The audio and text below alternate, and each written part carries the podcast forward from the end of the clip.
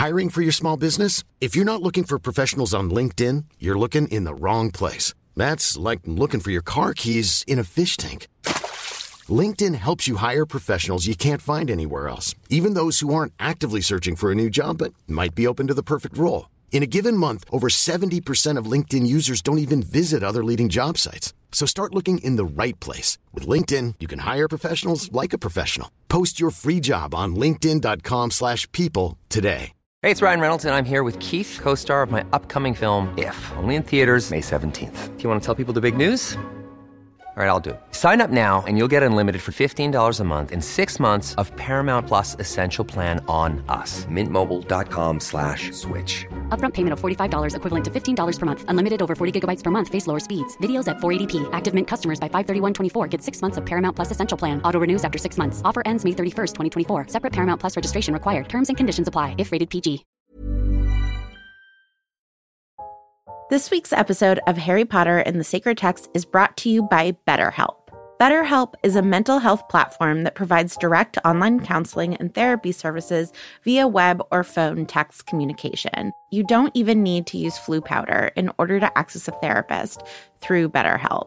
I think we can all tell in book five that if you keep your feelings bottled up, it can start to affect you negatively. Therapy is a safe space to get things off of your chest if you don't have access to Dumbledore's office. I know in my life, therapy has helped me identify patterns to help me interrupt ones that I don't feel like are healthy and find better ways to cope.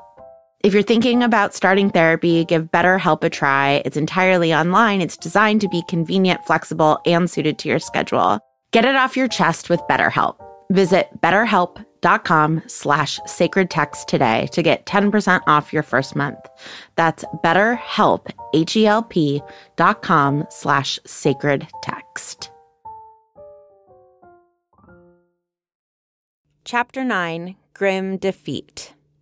Professor Dumbledore sent all the Gryffindors back to the Great Hall, where they were joined 10 minutes later by the students from Hufflepuff, Ravenclaw, and Slytherin, who all looked extremely confused. The teachers and I need to conduct a thorough search. I'm Vanessa Zoltan. And I'm Casper ter Kuile. And this is Harry Potter and the Sacred Text. Hey, Vanessa, do you know what's really underappreciated? My charm. no. My wit. My grace. Our newsletter. Oh, it is. I agree. We've only sent out like three. Yes. But we're going to send out more. Yes. You can sign up by going to the website, harrypottersacredtext.com, where you can also buy tickets to our live shows and check out our merch store. If you do subscribe, I will tell you what color pants and socks Casper is wearing today. If he's wearing any. Sometimes he doesn't wear socks. I always wear pants, even to bed.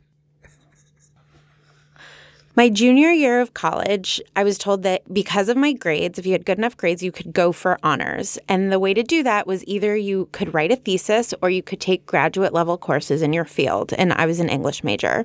So you had to meet with your advisor just to pick which one of those things. So I went to my advising meeting and I had like a whole annotated bibliography ready. And I went and I was like, I really want to write a thesis. And I'm very interested in the depiction of female depression in the Victorian Edwardian shift in British literature. Mm-hmm. But I was like really interested in this. I am too. I want to learn about it. Yeah. I mean, like George Eliot wrote about it very differently than Virginia Woolf. So interesting. Anyway. So I go to my professor and I was like, this is what I would like to do. And this is my little Hermione self. And she said, I'm so sorry, Vanessa, but you actually are not a good enough writer to do honors by thesis. And I was like, oh, I didn't see that anywhere. Do you have to like submit a writing sample? She was like, no, but I would be the one who would have to work with you on the thesis. And I just think it would be too much work.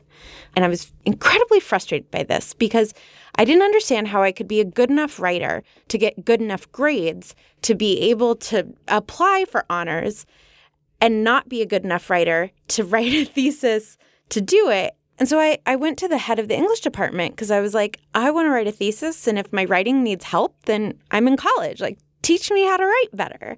And he said, I'm sorry, but nobody has the responsibility to teach you that. And it was just, it was so frustrating to me that I was in a place that was supposed to teach me. I was being told that I wasn't good enough at something that I want to be good at. And they just refused to teach me. And I think that that's the thing about frustration is that it makes you feel like you have no control over your own life and your own destiny. I still struggle with the same things in my writing that I struggled with 15 years ago. And so I'm interested, Casper, in talking about frustration with you because I think that often when we're frustrated, it's right where we learn. It's like you're frustrated, you can't figure something out, and then you do through grit and you can persevere. But I also think frustration can be so deeply demoralizing. Ugh, that sounds so frustrating. Especially because she was very clear about saying, well, you're not a good enough writer, but then doesn't offer you any way to make that better, which is her job. Ugh.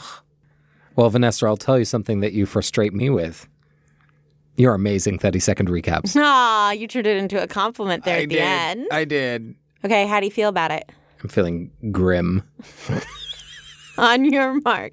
I'll wait until you're done laughing at your own joke. Okay. It's because the chapter's called Grim Defeat. Oh, I- I get the joke. I just want to make sure. Let me just know when you're done laughing at it. Guys, he's still not done. Okay, I'm ready. I'm just starting. On your mark, get set, go. Okay, this chapter starts with everyone's having like a sleep out in because everyone's scared and they're having, sleeping over in the Great Hall. Um, and then like Harry's secretly listening while they're, you know, Snape and Dumbledore are talking and Percy's still walking around because he's head boy. Um, and then um, Snape teaches Defense Against the Dark Arts and is like, you guys are so behind. And now turn to page 394. And they learn about werewolves. And then there's the Quidditch match and um, Harry's, oh no, we're playing Hufflepuff, not Slytherin, so unfair. And then the Dementors come and Harry uh, falls and uh, bad things. Just one question. Yeah. What role does Percy have? He's head boy. Oh, you've never mentioned that before. So thank you for clarifying. He's Head boy. head boy. Got it. What's your 30 second recap? You did so well. I don't feel like I have anything to add. I mean, like, that's the story of your life. Three, two, one, go. Everybody has to sleep in the Great Hall. Dumbledore makes purple sleeping bags appear. Um, everybody goes and searches everywhere in the house. Dumbledore is like, I don't understand how Sirius could have possibly gotten in. Big Quidditch match. Dementors come. Harry hears his mom's voice. He um, falls off of his broom. Also, there's Defense Against the Dark Arts class, and Snape is like, mm, werewolves. And so then Harry's in the hospital wing, and it turns out that Dumbledore saved him and was really mad at all of the Dementors, but they lost for the first time. Who? Oh, the Dementors lost. Gryffindor. Oh, Gryffindor. I mean, Dementors also lost because they were chased away by, like, massive Patronus gang. Is the plural of Patronus Patroni? I just feel like Yes. no one is ever going to know the answer to that question. Okay, I'm going to say Patroni for the rest of this podcast. Patronuses. Patroni. We're assuming it's a Latin word because of the US ending, Patronus. You know, it- Like syllabus. That's right. And therefore, you'd expect it to be syllabi. But of course, this word could come from ancient Norse or perhaps Hebrew. And therefore, actually, the plural is patronote, like Haggadot. Yeah, but Haggadah, it's not a Haggadoos. I'm going to stick with it's alumnus, alumni, syllabus, syllabi, Patronus, Patroni. Okay, but there are certain Latin words, if in the fourth declension, they stay with US. So I'm actually going to say that the plural of patronus is patronus. Can you give me an example of a fourth declension plural noun in English? Tweet them in, folks. Tweet in English nouns that in their singular form end in US and in their plural form end in something other than I. Because what ends up happening is you start saying us's, patronuses. That's stupid. So, Vanessa, get us started here with this theme of frustration. Where did it stand out to you in this chapter? So, a silly little moment that I think is very frustrating is Sir Cadogan. So, Sir Cadogan very bravely is the only portrait in the castle who is willing to replace the fat lady after she's attacked by Sirius Black. But Sir Cadogan is a really annoying guard to the Gryffindor common room. He changes the password several times a day. He's constantly challenging everybody who tries to come into a duel. The students find it very annoying, and I would imagine that I would find this incredibly frustrating. Something as easy as opening the door should be like a perfunctory thing. And if you're going to make that a chore, I feel like it's sort of the equivalent of going from being able to walk really easily to having a cast on. It's like walking is something that you just take for granted. Going in and out of the portrait hole is just something you take for granted. And suddenly it's become this awful chore. Right, but it's in a time of extreme danger. I mean, there's a killer on the loose in the building. And so, sure, it's frustrating to have to carry three forms of ID on you, but like if you're in the middle of a war, things change. First of all, Sir Cadogan gets placed there after they've done the search and they don't think that Sirius is loose in the building. But yes, it is during like a quote unquote trying time. But I know that it's frustrating that even in the middle of a hurricane, you know, I'm like, oh, a lot of people have it worse than I do right now. But it's frustrating that the electricity isn't on here because I can't cook. All of my food is going to get spoiled in my refrigerator. And so I guess what's difficult with Sir Cadogan is like he's the only one who's stepping up. So listen, if that comes with having to ask like three or four people to be like, yo, what's the latest password? Is it ifancytrelawney.com? Someone should make that website. Then maybe it's worth doing, you know. I just feel like in this situation when there's been this incredible moment of terror and then courage, the frustration, I guess, over time would grow, but in that day or that moment, I feel like we need to forgive Cadogan. Well, and this is maybe one of the uses of frustration. So I think that frustration can call into things that you previously took for granted. So Right. you used to take for granted the fact that you could just walk, you know, but then you broke your toe and it's really hard. You took for granted that you could be running really late and still just run into the common room quickly, grab a book and run away.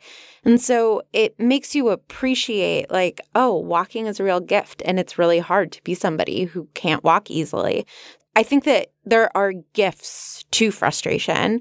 And I certainly don't think that Sir Cadogan is committing a crime, but I think he's frustrating. That's true. It's like frustration can be an interruption into the routine that makes you either react one way or another. And actually, that's a fun thing to think about. Like when I'm frustrated, it's because my expectation was different from reality. And now I have a choice how to react. Am I going to be super annoyed or am I going to recognize the gift that at least I've had for a long time that has now been interrupted? Or maybe if I'm caught in the rain, be like, isn't it lovely to be caught in this warm summer rain? And I could be in a country music video if only I didn't have to try and get to the doctor's office in five minutes' time. Or if only my computer wasn't in my bag, right? There is risk with frustration because what if one of the students desperately needed to get in quickly for whatever reason? They're cut their finger and they're bleeding and they need to get a band-aid and it's inside and you know whatever it is. And sir cadogan is like you knave you don't know the password. I challenge you to a duel. Oh you're bleeding? I can bleed too. Like I think frustration is also a gut check for where you are. If you are in danger, then frustration can really escalate. So, if there's somebody driving slowly in front of you and you want to get home because it's been a long day, it's annoying. If there's somebody driving really slowly in front of you and you're in a rush because your partner is giving birth in the back seat, that frustration goes from frustration to anger and a feeling of injustice. Well, and I also think that there's different types of interruptions. Like this chapter starts with everyone is forced out of their own bed. And there's nothing worse than like a fire alarm at 3 a.m. But, you know, just that sense of there's nothing more homey than like being in your own bed, being in your own space. And the frustration of being sleep deprived and being forced out of that place is super annoying. And so I think there's something primal about that little moment in the text which I'm surprised at how well they all handle because they're all excited and feel like it's a sleepover. And, oh, look, we've got all these sleeping bags. And I feel like the students are handling this very well. Yeah, and they don't seem to be scared. Well, that's because, you know, the head boy and the head girl are patrolling the room. Right. Which also, can we talk about Dumbledore just like leaving every teacher out of the entire scene? All the teachers go on the search. I, the reader, find it frustrating that there are no adults in this room and that Percy and whoever the head girl is are like, don't worry, we're 17, we got it. We got however many hundreds of students are at Hogwarts. And the ghosts, the ghosts are helping. Call for the ghosts. Just to carry messages, nothing more. But to get back to the like frustration or injustice thing, I think that we really see that when Oliver Wood finds out that Slytherin is not going to compete against them. Yes. So that is obviously incredibly frustrating. The Gryffindor Quidditch team has been practicing, planning to play against Slytherin, and this totally changes their strategy. But it's also completely unjust. Slytherin just doesn't want to play in this weather. They should forfeit if they don't want to play, right? Like Draco is still doing his like, I'm dying, I'm dying, look at me spiel. Weeks later, I'm like, Draco, this play is old.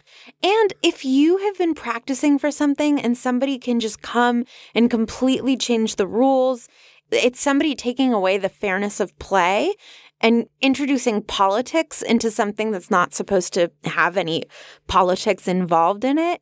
And that to me seems A, frustrating for Oliver because it just like throws all of his plans into disarray. B, I think it's frustrating for Oliver at first because he feels alone, like the team isn't going to take it seriously. But I think it's also just this sense of injustice of like, no, we practiced for one thing and we should get to do that thing, right? I mean, we would be screaming if somebody showed up at the Olympics to like do the uneven parallels and they were like, sorry, you got to do a floor routine. Like, you can't just change the rules out of nowhere. I mean, the question is like, when does frustration become like a signal of injustice is happening here? And when is it just like, my foot is itching and they won't let me unbuckle my seatbelt because we haven't reached altitude? Yeah, it feels like we're discovering different types of frustrations. There's one which is, you know, like your opening story, where it feels like something is really unfair. You're coming up against a structure that won't allow you to do something that seems perfectly fine. There's a second one which isn't injustice, but is just annoying, kind of like Sir Cadogan. Or the fact like I tried to open the door this way, but actually it's a pull door and there's a sign that says pull, but I was still pushing because I do that all the time. But then there's a third one, which is like, Actually, these moments of frustration can be real invitations to growth. So it might be when you're pushed just a little further than what you're comfortable with, and you're kind of frustrated at your own inability to immediately meet the challenge, but you can see that it is possible with just a little bit more hard work and effort and time. Sometimes frustration can be an invitation. Do you know what I mean? Oh, absolutely. I feel like, you know, you have little kids have to be frustrated, right? If they're going to figure out how to do the puzzle, like has to be frustrating in order for them to figure out. And I mean, yeah, and if you're trying to get better at certainly at any kind of sport, you know, if I try to run a 5K in a certain amount of time and I will do run after run, you know, not quite at that time. And then, I mean, it's incredibly frustrating. And then you just push yourself harder and harder which I think to some extent is what we see the Gryffindor team do. I wonder if the fact that they have to practice twice as hard for this match makes them a better team later. I'm not saying that that makes it just, but I think that there might have still been an upside to this frustrating thing, which is that they practiced harder, they got even closer to one another. I do think that frustration can be a constructive thing. You know what the frustration as invitation thing reminds me of? There's very famous little prayer which was written by Reinhold Niebuhr in the 20th century, wonderful theologian. It's called the Serenity Prayer. Some people might know it, but it's got this great phrasing. It just says, God grant me the serenity to accept the things I cannot change, right? The frustrations I can't handle, the courage to change the things I can, the frustrations where I just need to go a little bit further, and the wisdom to know the difference. So I think he's he's really got something about frustration right here. Like it's really about what kind of frustration is this? Is this something that I just need to keep working at it and I will get there? Or is this something where I just need to let it go? Okay, yes to all of that, but can we talk about the most frustrating thing that happens in this entire chapter, in my opinion? What's that? Snape's behavior in the Defense Against the Dark Arts classroom. Even on a budget, quality is non-negotiable. That's why Quince is the place to score high-end essentials at 50 to 80% less than similar brands. Get your hands on buttery soft cashmere sweaters from just 60 bucks, Italian leather jackets, and so much more. And the best part about Quince, they exclusively partner with factories committed to safe, ethical, and responsible manufacturing. Elevate your style without the elevated price tag with Quince. Go to quince.com slash upgrade for free shipping and 365-day returns. Quality sleep is essential. That's why the Sleep Number smart bed is designed for your ever-evolving sleep needs. Need a bed that's firmer or softer on either side? Helps you sleep at a comfortable temperature? Sleep Number smart beds let you individualize your comfort so you sleep better together. JD Power ranks Sleep Number number 1 in customer satisfaction with mattresses purchased in-store. And now, save 50% on the Sleep Number limited edition Smart Bed for a limited time. For JD Power 2023 award information, visit jdpower.com/awards. Only at a Sleep Number store or sleepnumber.com. This week's episode of Harry Potter and the Sacred Text is brought to you by Redfin. Let's say for some reason you can't get back to Grimmauld Place, so you need to find a new home. If you're like me, you would go to Redfin. Redfin updates their listings every two minutes and sends you personalized recommendations, so finding the home that's perfect for you has never been easier. If you see something you like, just book a tour straight from the app. And when you're ready to buy, an experienced local Redfin agent can guide you through the whole process. And if you're looking to sell, Redfin agents know how to get you the best price possible for your home. That's because they sell twice as many homes as other agents. With a listing fee as low as 1%, Redfin's fees are half of what others often charge, which means you'll have more money to put toward your next home. They even have a function where Trelawney will tell you whether or not she can see you in this house. Redfin. It's how Molly found the burrow. Download the Redfin app to get started.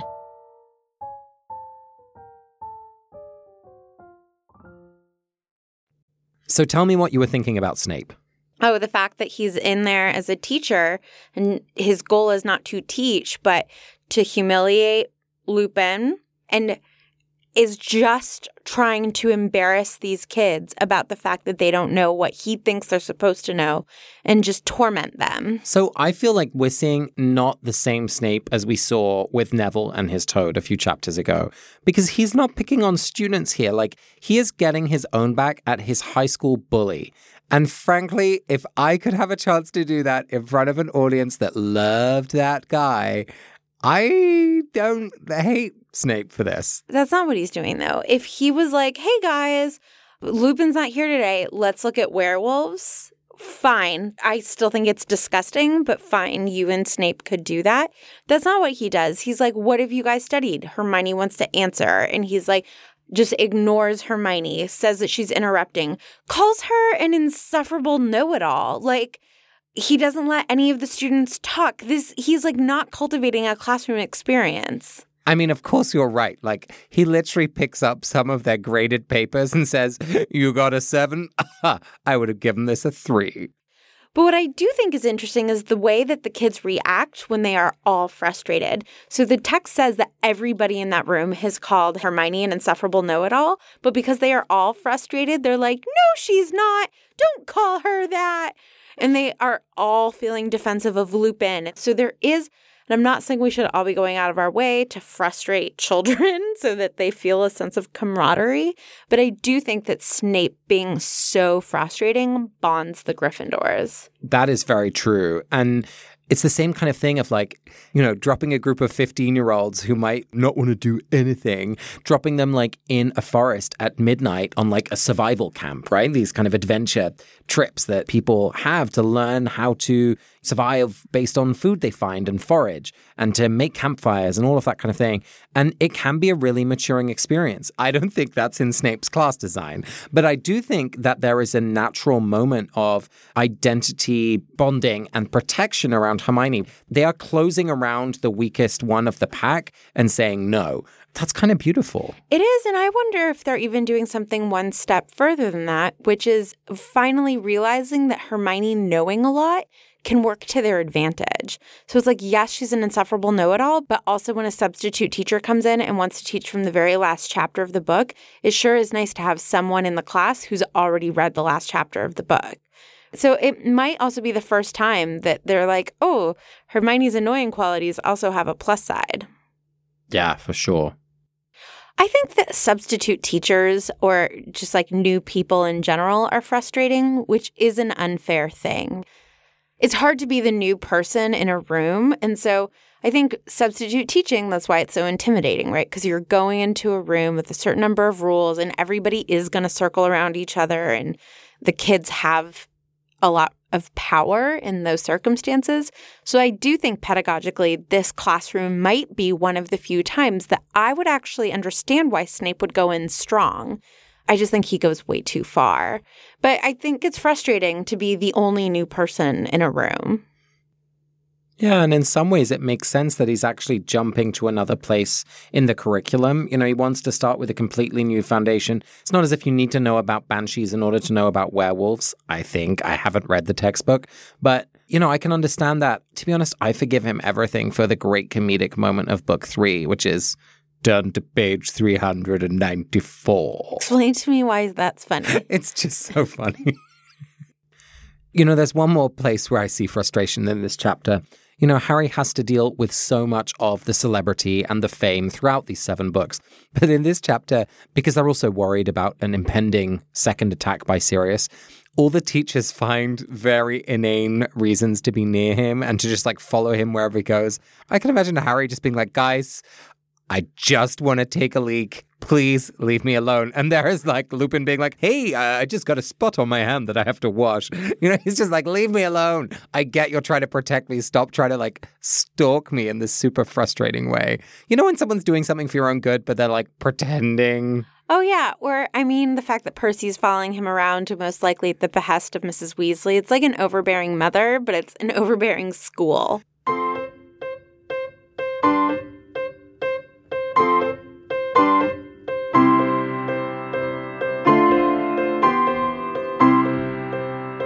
So, for our spiritual practice this week, we are doing Lectio Divina.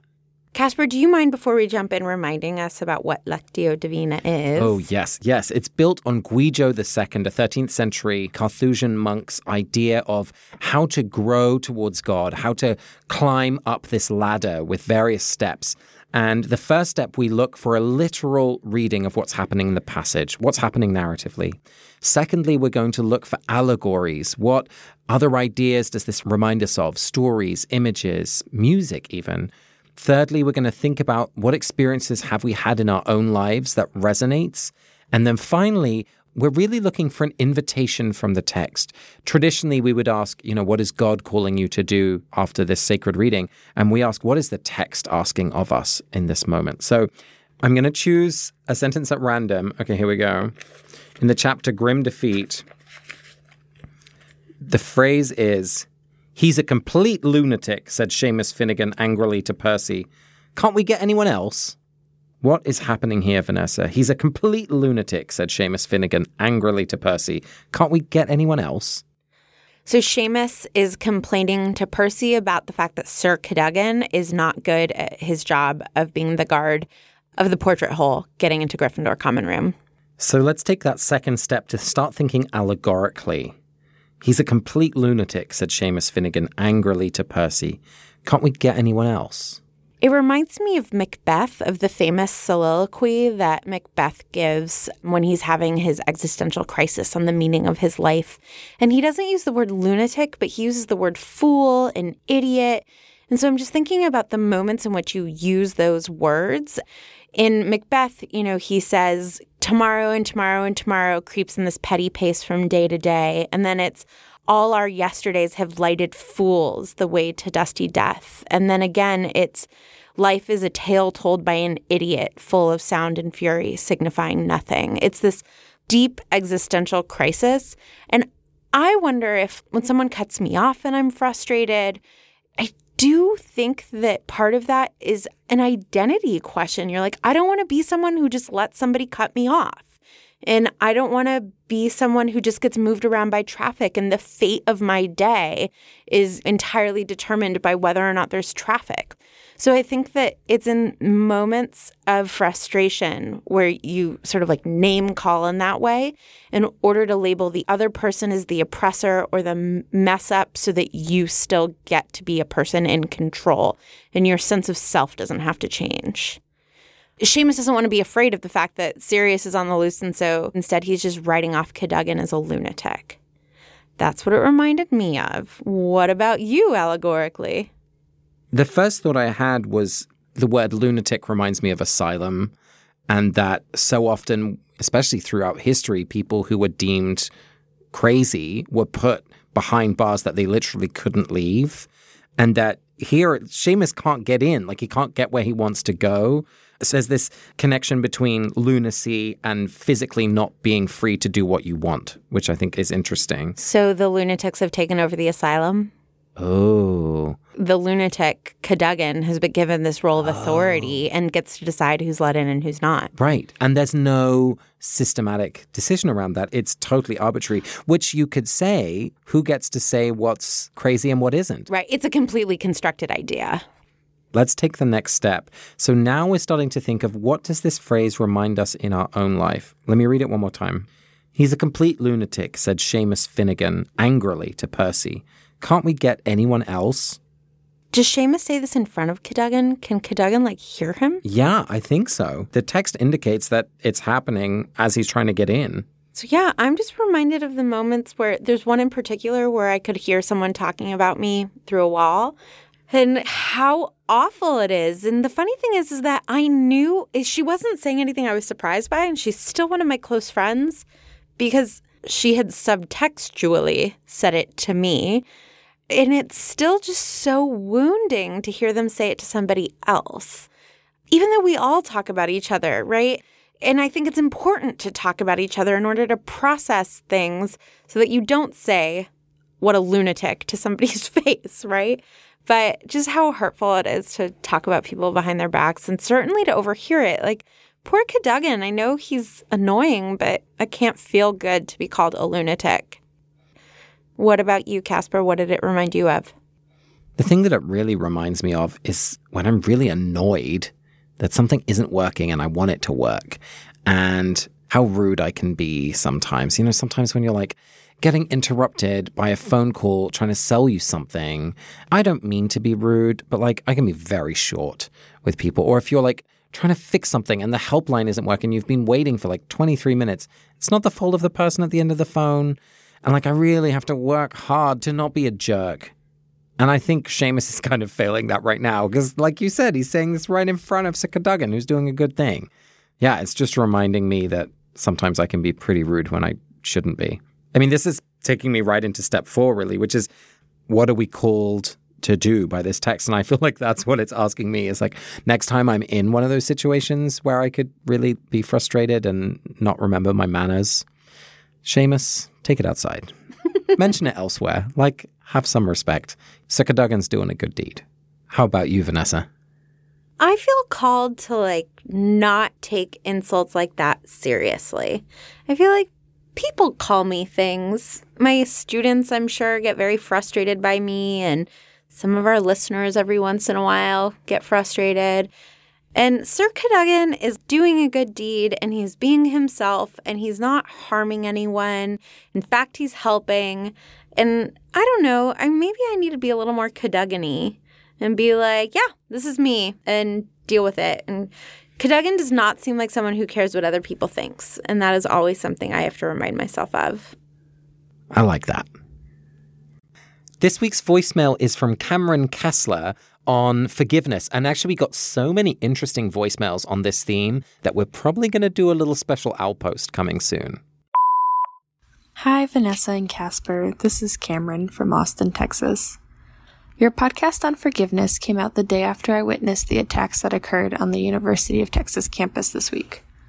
I really needed to hear that discussion, especially the fact that forgiveness is for the forgiver.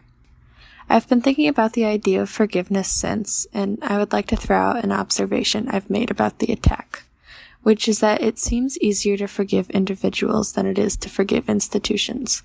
I feel like in time I will be able to forgive the attacker, but right now it feels really hard for me to imagine a world where I can forgive the university. They mismanaged the situation and made students feel even less safe during the attacks and on campus in general by withholding information. This immediately made me think of Hogwarts. Traumatic events happen every year almost at Hogwarts, but the students keep coming back because Hogwarts handles them with grace and with the students' best interests at heart. In contrast, when the ministry begins to make huge mistakes in handling incidences, Harry loses his trust in the ministry permanently. This is so different than Harry's ability to forgive Snape, a man who abused him for years. This makes me think that because institutions like a college campus or a government body have more responsibility to a person, and specifically the responsibility to keep them safe, when they fail to do this, it becomes harder to forgive than an individual person. I'd love to hear your thoughts on this. Thanks, y'all. Your podcast is really helping me through this time.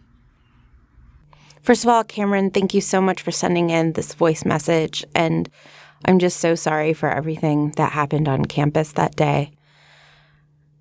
I think I agree with you that it is harder to forgive institutions rather than individuals. And I think that that's because we forget that in part institutions are made up of individuals. I think that because institutions also have culture and tradition, they can be like a massive ship that's hard for even the best crew to turn. And I'm really glad that the podcast could be part of you trying to suss out this thing that seems to me so complicated. You know, it reminds me, Cameron, of the episode on mercy that we did, where we talked about how, you know, you can be merciful as an individual, but you can't really be merciful as a as a state or as an institution. And maybe what you're illustrating is that it works the other way too. Like you can much more easily forgive an individual rather than an institution. So I'm I'm grateful for you sending this in, and I, I hope you and uh, and all your friends are doing okay. Vanessa, it's time to bless someone. Who are you blessing this week? I am taking a page out of your book, Casper. So I am going to bless Minerva McGonagall, and I'm going to bless her for what I consider to be a mistake that she makes. So it is her job to teach and protect children. And she pulls Harry aside to inform Harry that he is not going to be allowed to practice Quidditch at night anymore because Sirius Black is trying to kill him and it's dangerous. And with like two lines of pushback from Harry, McGonagall says, I really would like Gryffindor to win. Fine, you can practice. I'll have Madam Hooch watch you. And so I would just like to make a blessing for those of us who, for selfish intentions, do things that are not best for the people who we should be taking care of. And, you know, these are honest mistakes, but Minerva in this moment should have had someone whispering in her ear that what matters is Harry's safety and not the Quidditch cup. I feel like that weakness in her needs a little bit of a blessing. So, what about you, Casper? My blessing is for Dumbledore. He is so amazing. The moment when the Dementors invade the pitch, I feel like we see a hint of Dumbledore's power when he sends the Patronus to clear off the pitch and push the Dementors away, and at the same time rescue Harry as he's falling to the ground. And so I just want to bless people who are like stepping into their power. If you have this thing to do and you need to really stand up for yourself or someone else, like this blessing is to you and the great power that lives within you. So, a blessing for you. You've been listening to Harry Potter and the Sacred Text.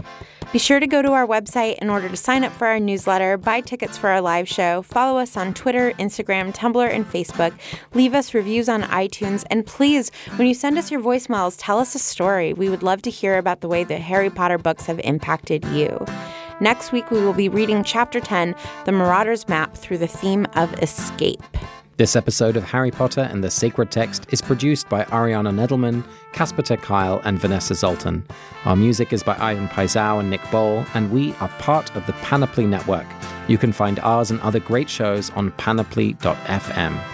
Thanks this week to our crowdfunder donor of the week, Crookshanks. Thanks to Cameron Kessler for this week's voicemail, Rebecca and Charlie Ledley, and always to Stephanie Purcell. We'll see you next week.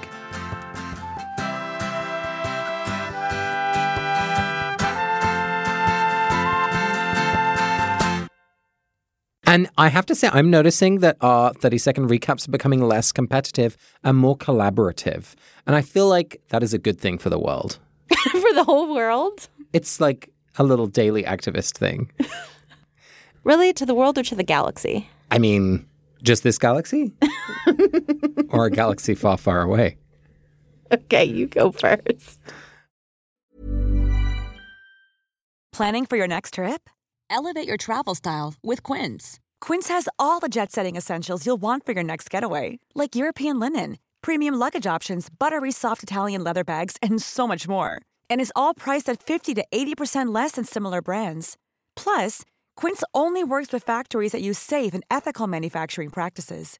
Pack your bags with high-quality essentials you'll be wearing for vacations to come with Quince. Go to quince.com/pack for free shipping and 365-day returns. Hi, I'm Daniel, founder of Pretty Litter. Did you know cats tend to hide symptoms of sickness and pain? I learned this the hard way after losing my cat, Gingy. So I created Pretty Litter, a health monitoring litter that helps detect early signs of illness by changing colors, saving you money and potentially your cat's life. Pretty Litter is veterinarian developed, and it's the easiest way to keep tabs on your fur baby's health right at home. Go to prettylitter.com and use code ACAST for 20% off your first order and a free cat toy. Terms and conditions apply. See site for details. Imagine the softest sheets you've ever felt. Now imagine them getting even softer over time. That's what you'll feel with Boll and Branch's organic cotton sheets. In a recent customer survey, 96% replied that Boll and Branch sheets get softer with every wash. Start getting your best night's sleep in these sheets that get softer and softer for years to come. Try their sheets with a 30-night guarantee. Plus, get 15% off your first order at bollandbranch.com. Code BUTTERY. Exclusions apply. See site for details.